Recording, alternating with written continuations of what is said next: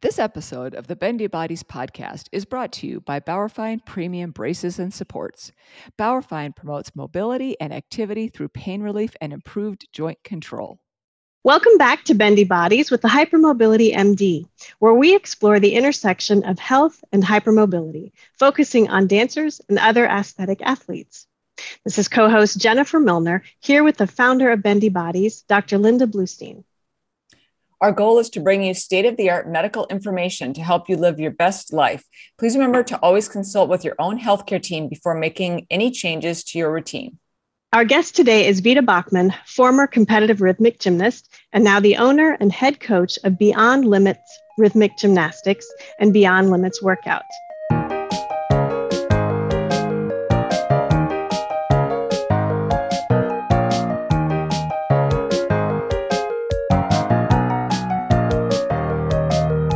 Vita, hello, and thank you so much for being here today. Hello, Jennifer and Linda. Thank you so much for having me. We're thrilled to chat with you. Yes, we are. Vita, um, can you share, before we get started with um, our discussion, can you share just a little bit of your background? Sure. Um, I'm a competitive gymnast from rhythmic uh, in rhythmic gymnastics from Kiev, Ukraine. That's where I trained originally when I lived in Ukraine. Uh, I moved to the United States at the age of 19. Um, before that, when I was training in rhythmic gymnastics, um, it was quite an interesting process because my coach would come to the daycare and she would select the girls she wanted. So she came to my daycare, she selected me for rhythmic gymnastics, and just the fact that I was selected for something just made me fall in love with my coach, made me fall in love with rhythmic gymnastics. Um, obviously, it's a big part of Ukrainian culture, big part of Ukrainian, Eastern European cu- culture. This sport is extremely well known. So I grew up with it. This sport shaped me, it formed me as a person. Uh, it gave me a career that I love. Um, and that's what I've been doing almost my entire life. so, going beyond um, competing as a gymnast. Um, tell us a little bit more about your background since you retired as a competitive gymnast. Since I retired as a competitive gymnast, I continued to coach. Um, in Ukraine, I was coaching for about five years before moving to the United States.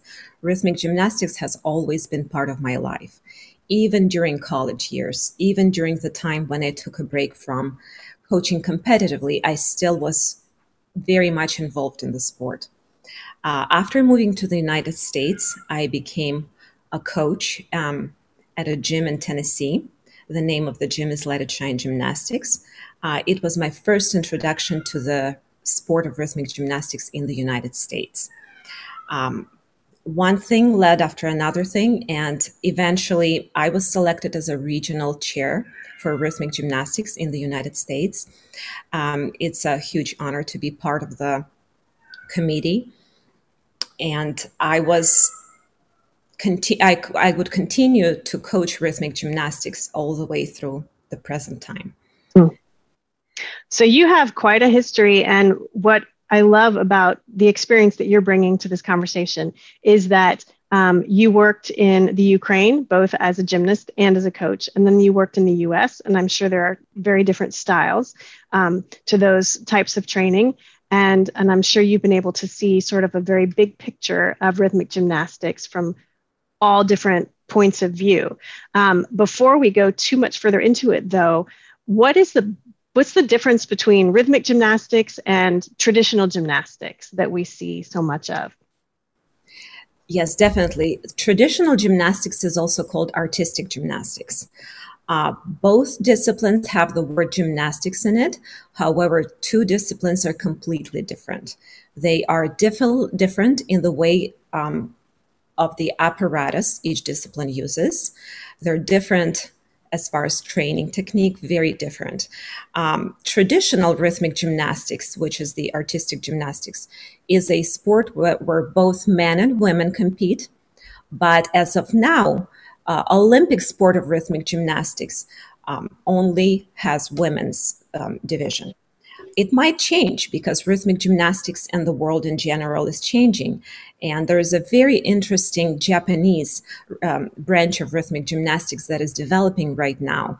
Um, and maybe with time, it will become mainstream and maybe boys will become interested in rhythmic gymnastics.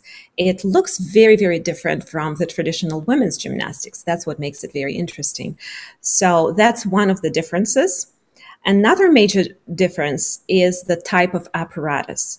In um, artistic gymnastics, um, uneven bars, balance beam, floor exercises used, various skills on uh, like tum- tumbling passes, swinging elements, and in-flight elements are used. Uh, pommel horse, still rings, vault, parallel bars, basically stationary equipment. In rhythmic gymnastics, the apparatus that we use is handheld.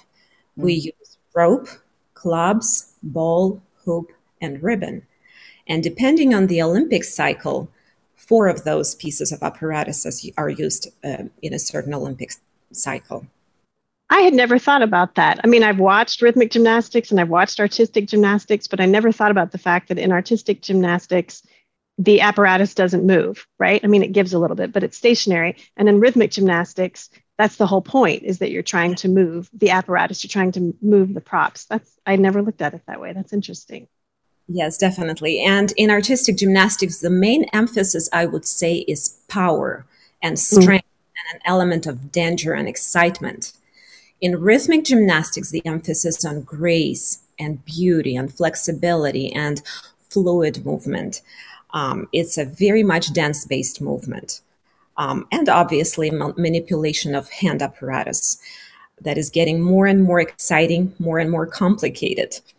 Yes, definitely. That's a that's a very interesting distinction. And and what sort of um, different demands and expectations are put on the body of a rhythmic gymnast?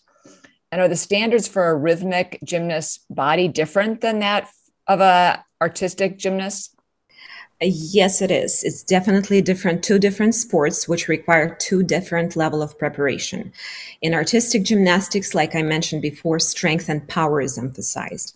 In rhythmic gymnastics, grace and beauty. So traditionally, the way um, a little girl is selected for each sport, different body type is selected, correct? Um, right now in modern rhythmic gymnastics, it's um, changing quite a bit, and it's very interesting to see that change. However, traditionally, what the traditional body type for ballet would be long, lean lines, flexibility, all of that would also apply to rhythmic gymnastics. Um, like I said, it is changing because in modern rhythmic gymnastics, the demand on the body are so severe. Um, I wouldn't even say severe. They are a lot more higher expectations. So strength is becoming a huge part of rhythmic gymnastics. Conditioning programs, the way we train um, gymnasts nowadays, has changed 180 degrees from the time when I was a gymnast. Um, a huge emphasis on strength, co- conditioning, um, core training, just the full body preparation is emphasized now. Do you see, um, because that was another question I, I kind of had in the back of my mind, was the difference between when you were competing and, and now? And it sounds like it's a very similar sport or performance, but the expectations, as you said, have gotten higher. So the the expectations of more complicated moves have has risen. But at the same time, it sounds like you're saying that um, the support for those more complicated and those more difficult moves has come as well. So while the demands are increasing, so is the support with conditioning, core strength, all of that. Is that fair to say? That is absolutely true, yes. And it makes me very happy to see that because I was a coach in my earlier years and days, I kept looking for resources. How can I keep up with this difficult demand on the body? Especially at a younger age. The span of a rhythmic gymnast is short compared to a dancer or a professional dancer. They will be done by the time I, you know, if they achieve the highest level, maybe in their 20s, they will be done, while a dancer continues to dance further than that. And um, to be able to prepare a gymnast to perform at a high level at a high, at a younger age, it's a tremendous responsibility. It is not easy to do. And that is one of the reasons why I kept looking for resources in my younger um, years of coaching. And the dance world at the time offered a lot more resources. So that's where I ended up. I love the fact that you um, saw that there was a hole to fill, right? That you thought there needs to be more support here for what these athletes, these gymnasts are being asked to do.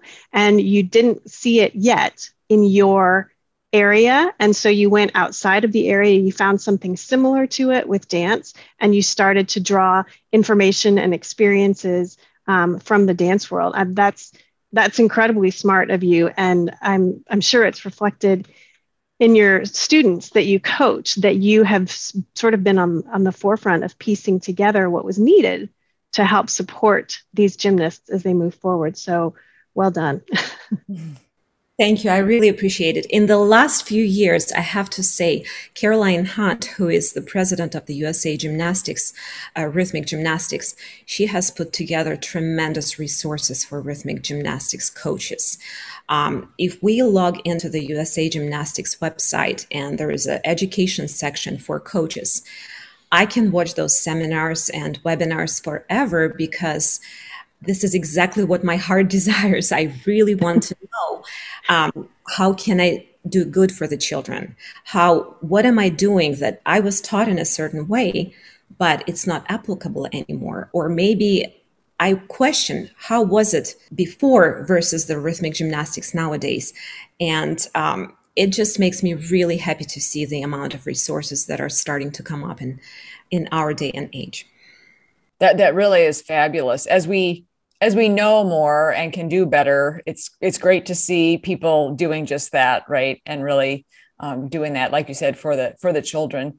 And and you served as the USA Rhythmic Gymnastics regional director for several years and continue to coach rhythmic gymnastics today. How how did your experience as a gymnast influence how you train your students today? Uh, the way I coach is influenced by several factors. It's my own positive experience, it's my own negative experience. Methods of training have changed, and education and resources that are available nowadays. All of those factors influence how I coach children. First of all, starting with my own positive experience, rhythmic gymnastics, when I was a gymnast, used to be very different. It used to be a lot more artistic. I strive more of a old school style of rhythmic gymnastics with clean lines, finished lines, good technique, huge emphasis on ballet, expression, musicality in my students. Um, I try not to chase the points because the more difficulty you put in a routine, the more points you get, the more competitive you are. Um, I try to enjoy the process. I try to look at a gymnast and see what does she need not how many points she can get, but what does she need? How can I develop her in the best way that she can be developed as a young child? Um, so that's that philosophy. I hold on to it strongly. However, it is somewhat difficult because such approach does present difficulty because it takes much longer to develop a gymnast going that way. Um, when I look at my negative experience as a child, as uh, a gymnast being trained, some of the stretching techniques, for example, are not applicable anymore. I know how it feels. I remember how it felt at the time, and I do not want to use those methods. We have new information. We have new ways of stretching, new ways of using um, various techniques, new flexibility programs why not take advantage of that? Um, another big part um, of the experience that I apply to today's gymnastics in my school is mental and emotional well-being of a child. Pushing a child is that's what we need to do. That's part of the job. I'm a coach. This is a competitive sport. Results are very important, but not at all costs. I keep educating parents, I keep educating gymnasts that we do want to strive for excellence, but we don't want to do it at any cost. We're both nodding furiously for anybody anybody who's yeah. listening. I know you can't hear our head have, nods, but I have simultaneous goosebumps and I'm getting a little teary to be honest because I know. I'm I'm thinking all kids need to work with you because that's what they need is someone who truly cares about them as people, not just as competitors and that truly is thinking ahead to how is this body going to feel and behave as an adult, as an older adult? Um, how are they going to be feeling emotionally, psychologically? Yeah, I'm really just digesting that. I want to print it out and just hand it out to all the other teachers. Be like, here's here's Vita Bachman's, you know, four point how she how she um, how she tries to train students. I love it. And this may may not be for a podcast, but I have to admit, you too have an episode on emotional well-being of dancers mm. and i still cannot bring myself to listen to it because i cannot bring back the emotions that mm. will come up so um, i'm just very happy that we'll li- we live at the day and age where we do and we have different ways of coaching and teaching and it's so important for parents to understand that there are people like you who are practicing these newer methods, incorporating newer literature in psychological support for dancers and competitors that there are you don't have to have your child come home in tears every day. And if you if you are experiencing that and your child is you know seeming to be um, really I don't want to say tortured in the process, but I mean, if you feel like something is off and you feel like, does it really have to be this way? Then maybe, you know, I mean, there are, there's a, especially if you look at like ballet studios, for example, there's a million of them in the United States. There's just tons and tons of ballet mm-hmm. schools. So, you know, it's as a parent, I think that's one of the most important decisions that you can make is where you send your child for, for training and whether they turn out to be a professional or a competitor or if they're doing it more for fun um, it can have such a huge impact because they're so young usually when they are under the influence of their coaches. So, well, and I think that what you said about, um, and thank you for sharing that, that just thinking about having an emotionally healthy space, it's hard for us as retired dancers to go back and process sometimes the things that we went through because as you, it, it's a very different time. Um, and the important thing is to know that now we, that we know better and we remember what that feels like we want to move forward making it better for this next generation so we are so grateful that there are people like you in rhythmic gymnastics which can be a really high pressure competitive sport so thank you and thank you for sharing that and, and we know that rhythmic gymnastics um, definitely has more than its share of bendy bodies, as we as we refer to them. Um, how do you deal with students who have more hypermobility than average? And do you think there's a point at which um, someone becomes too hypermobile and it becomes a liability? You know, it definitely is a sport of bendy bodies. One of the main criterias for selecting a young girl for the sport correct? So anybody can do rhythmic gymnastics. You don't have to be bendy. However, um, a girl who does have natural flexibility will be ahead. Things will be easier for her uh, because of the nature of the sport. Um, hypermobile rhythmic gymnasts definitely part of the sport. We train them with much, much care. The coach realizes immediately that this child is beautiful she is going to be noticed right away. However, the results will not come right away. Very often we ha- it's a waiting game. We have to wait. We have to do the right things. We have to give them good technique, solid foundation.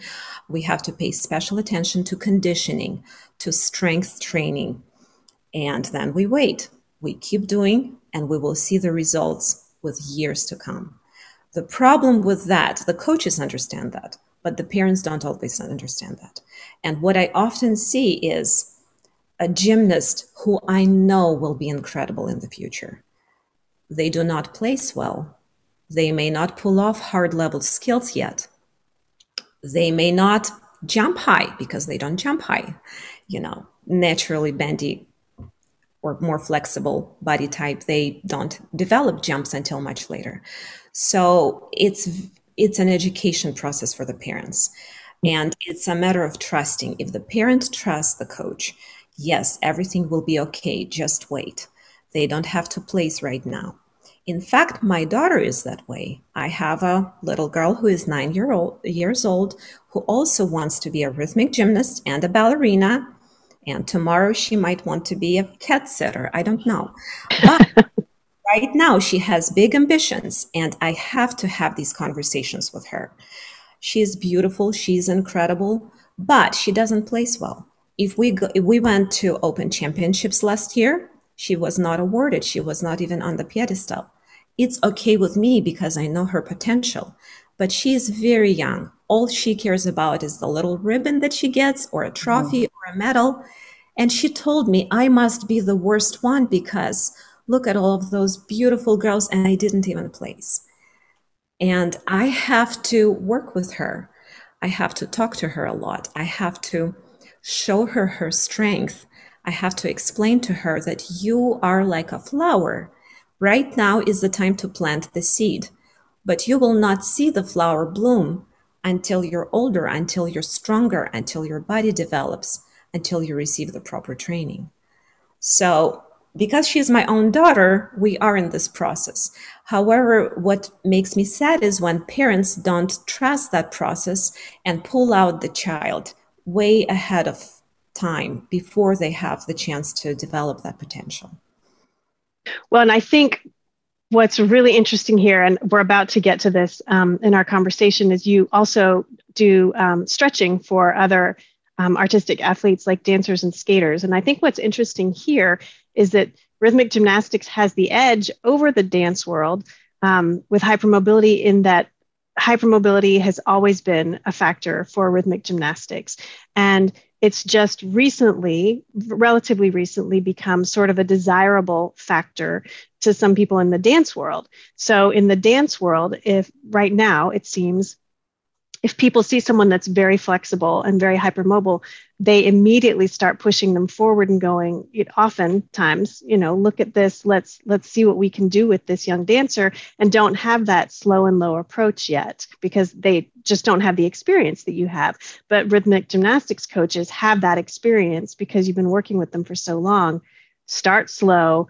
They're going to come out of the gate later, but when they do, it's going to be incredible so how do you work with both sides? So so I can see how you work with the rhythmic gymnast. How do you work as a stretch coach for the dancers and the skaters and and sort of help them not push themselves too much for social media and feeling that pressure of being of going too far? It all starts with educating the parents because most of the time the parents are the ones who contact me uh, when the parent contacts me and tells me, please push her hard. If it's okay if she cries, please stretch her so hard that she can get that skill. I get those requests. I say, I don't work that way. I will help your dancer. I will help your gymnast if you're willing to follow the methods that I use. Um, you have to understand that in rhythmic gymnastics, we get the children when, when they are very young. We start them at the age of maybe four, five, six, seven and we have until they're about 12 years old, or maybe 10, 12 years old, we have all of those years to develop them. We have all of those years to develop strength, flexibility, coordination. Those years are the years when we lay the foundation. When a dancer comes to me and she's already 12 years old, she wants the same level of flexibility that took me five years to develop. Mm. So, very often I explain to the parent this is not going to be fast. It requires consistency. It needs to be gentle. As far as working with the dancer or the skater or an athlete, I explain to them communi- communication is the key. So please talk to me. What do you feel right now? Is this too much? Would you like a little bit more challenge? Um, what does your body feel? What is your body telling you right now? I observe the dancer um, for the first few lessons. After that, I understand the dancers, the dancer a little bit more. I understand how their body works, and I adjust my method because even though we do have um, a preset workout routine for developing the qualities of flexibility that we need, every dancer is different, and they come to me with a different package. They, their starting point is very different. So I have to work with what they have and I have to teach them patience. Very often, I don't teach flexibility as much as I teach patience. yourself, be patient with yourself. Um, oftentimes, I give them very simple homework that is safe to do at home because in flexibility training, it's not the harshness of the exercise that makes a difference, it's the consistency. I, I, I love that the the nervous system if you if you push them to past the point of pain and all of that, the nervous system will react and it, you actually will not increase flexibility, right? Your body will shut down and you won't be able to increase flexibility. Right, right. This also reminds me of Jen's and my very, very first podcast interview that we did, which was with Moira McCormack, who was the head physiotherapist for the Royal Ballet and former Royal Ballet dancer. And she said the um, the more talent that she sees the more that she sees that the dancer has real potential um, and or if they have you know the uh, some some the right amount of hypermobility and a degree of getting into those um, aesthetic lines that she actually delays putting them up on point because they you want that to happen at the right time you want them to peak at the right time and so this is reminding me very much of the approach that she takes mm-hmm. Well, and Lisa Howell as well, and several of the guests, Mar- Maria Elena Ruiz. Um. So many of our guests, the overriding conversation about training hypermobile athletes is slow and low, slow and low. Um, and I'm so grateful that you are reinforcing that. So, so as you're moving forward with rhythmic gymnastics, um, what are are there any hurdles that you're still facing today, and as a coach, and what are your hopes for the sport as it moves forward? My main concern or a hurdle or maybe a conflict that I'm working through is reconciling the techniques and the methods that I believe in with mm-hmm. the demands of the modern rhythmic gymnastics. Um, that is basically what I'm struggling with nowadays. And this is why I'm following a lot of resources like yours. I would like to find out more and learn as much as I can about increasing effectiveness of exercises and eliminating the mindless traditional exercises that have always been there that may or may not be effective. So, staying competitive is one of the biggest um, hurdles, so to speak, with a philosophy that I try to hold on to. Absolutely, I think um, I think that's the tension for all artistic sports and all artistic athletes is how do we stay relevant, and how do we um, continue to capture the audience and entertain them and enlighten them and show them things that are new and fresh, um, while still maintaining a level of excellence and while still maintaining um, a healthy physical and mental attitude. And that is that balance that we walk with all artistic sports and the the mental aspect of it and the physical health support like conditioning and outside training are just starting to come alongside for a lot of these issues or a lot of these sports um, and we're really grateful that, that you're doing the work that you're doing and that you're modeling a, a really healthy attitude of well let's look at why i did the things that i did and let's see what i could do or should do differently moving forward and what things i can keep that were really great and where can i learn um, from experts and how can i improve my knowledge to make the next generation better. I, I really appreciate the work you're doing.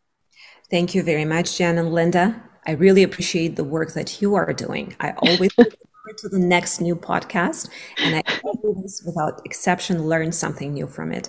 And my students benefit from it as well. Well, that's so great to hear. And and was there anything that you wanted to talk about that we didn't cover today? And then of course we want to know where people can learn more about you and the work that you're doing. One of the questions I believe I missed is the pressure of social media nowadays. Mm am not a very good social media person, as you can see. pages. Um, the reason why is because I'm a private person. I love to do my work. I love to enjoy the process. I love to see the victories and the, the improvements that my dancers and my gymnasts are making. Um, however, in this day, social media is where everything is. So I often start my stretching classes or lessons with a humorous line. So let's start stretching so that you can put that beautiful picture on your Instagram today. and we realize no, today is not going to happen. It's a process. Um, it's fun to put beautiful flex pictures and, and photos of flexible poses on social media. I don't have anything against it if there is a foundation to it. Um, I, I, I believe human body is capable of so much and we are exploring those limits and we're going beyond those limits. However, there needs to be a healthy balance and educating the dancers, especially the young ones, educating them on how to use the resources they have and not randomly go on YouTube and try to recreate what they see because they often don't realize how much work and how many years went into that one pose. And they're trying it and it's not going to work or they might hurt themselves. So, um, educating the dancers, continue to do the good job that you are doing with your podcast. And I think with time, we will get the message across. Absolutely. And, and I think it's so challenging nowadays to remember that social media success does not equal success. And there are people who are tremendously popular on social media, but you know, don't necessarily have the impact um, otherwise and vice versa you know people can be have incredibly successful businesses and you know not not have a presence at all really on social media so i think it's a it's a challenging space that we're in especially for something that's so highly visual such as ballet and rhythmic gymnastics and they so they are such a perfect fit for something like instagram. Um, so yeah trying to figure out how to um, balance that can be tricky. Vita we have talked about how your performance as a rhythmic gymnast um, and competing as a rhythmic gymnast has affected you and um, influenced how you work as a coach um, how did your experience as a rhythmic gymnast, how has it influenced um, you physically, personally, and the choices that you make as a coach from those experiences? When you are young, you're very passionate and you're willing to do whatever it takes to achieve the results. You are willing to put in extra hours, you're willing to stretch extra hard, you're willing to not take breaks. And that's the training method or approach that I used to follow when I was a gymnast. Even when I was a young, inexperienced coach, I have to admit that I also used those methods because I didn't know any better at the time. Um, however, once you cross a certain age and you start getting feedback from your own body, you also start asking questions. Why am I having this issue with my body? Why do my hips hurt? Why do my toes hurt? Why can't I go up the stairs and down the stairs without pain? Obviously, there could be other and many other reasons that are related. However, all of those questions are always in the back of my mind because when I train dancers or gymnasts, my first priority is to do no harm. Yes, help them achieve the results. However, my first priority, there is so much more years, so many more years of life after gymnastics how will they live their lives? How will their body serve them? So, taking that into account has been my biggest priority, to be honest. And um, as a young gymnast, I quit gymnastics because of stress fracture in my lower back. My doctors did not allow me to continue to training. I achieved the candidate of, candidate of to master of sports level which is comparable to level 9 rhythmic gymnastics in the US, about the same level. I could not move on to level 10. I could not achieve my Master's of Sports degree because of such severe injury. And as a child, I remember the pain, and I remember um, not being able to get up in the morning. And I being I remember how it reflected in my hips, in my legs, how painful it was to walk. Luckily, the break from gymnastics healed all of that and maybe not all of it, but maybe I do feel better now. However, my personal experience and the feedback my own body gives me plays tremendous and huge role in the way I coach my um, students. That that ties back into what you were saying earlier about that you are teaching your dancers and your rhythmic gymnasts to listen to their own bodies, which I think is so valuable. So often I think coaches are not instilling that in their students. And I think that that is such a fantastic thing to teach, especially at a young age before we start running into, you know, a lot of problems because then we can be so much more proactive. So that's, that's really, really special and really valuable that you're teaching them that. So where can people learn more about you and your work, Vita? My website is www.beyondlimitsrg.com my Instagram pages are Beyond Limits Workout and Beyond Limits RG or Beyond Limits Rhythmic Gymnastics. Excellent. I will look forward to looking at those. I know I subscribe to one. I think I have to subscribe to the other one. Um, so, you have been listening to the Bendy Bodies with the Hypermobility MD. Today, we have been speaking with Vita Bachman, rhythmic gymnastics coach and owner of Beyond Limits Rhythmic Gymnastics and Beyond Limits Workout. Vita, thank you so much for taking the time to come on the Bendy Bodies podcast and share your expertise with us today. Thank you so much. Thank you. We've loved chatting with you. Yes, we have. And to our listening audience, we will see you next time. Goodbye. Bye. Thank you for joining us for this episode of Bendy Bodies with the Hypermobility MD, where we explore the intersection of health and hypermobility for dancers and other aesthetic athletes. If you found this information valuable, please share it with a colleague or friend and leave us a review on your favorite podcast player. Remember to subscribe so you won't miss future episodes. If you want to follow us on Instagram, it's at bendy underscore bodies, and our website is www bendybodies.org. If you want to follow Bendy Bodies founder and co host Dr. Bluestein on Instagram, it's at hypermobilitymd, all one word, and her website is www.hypermobilitymd.com. If you want to follow co-host Jennifer Milner on Instagram, it's at Jennifer period Milner, M-I-L-N-E-R, and her website is www.jennifer-milner.com. Thank you for helping us spread the word about hypermobility and associated conditions. We want to hear from you. Please email us at info at bendybodies.org to share feedback. The thoughts and opinions expressed on this podcast are solely of the co host and their guests. They do not necessarily represent the views and opinions of any organization. The thoughts and opinions do not constitute medical advice and should not be used in any legal capacity whatsoever. This information is not intended to diagnose, treat, cure, or prevent any disease, as this information is for quali- educational purposes only and is not a substitute for medical advice, diagnosis, or treatment. Please refer to your local qualified health practitioner for all medical concerns. We'll catch you next time on the Bendy Body Bodies podcast. This episode of the Bendy Bodies podcast was brought to you by Bauerfeind Premium Braces and Supports, designed to provide joint stability and pain relief.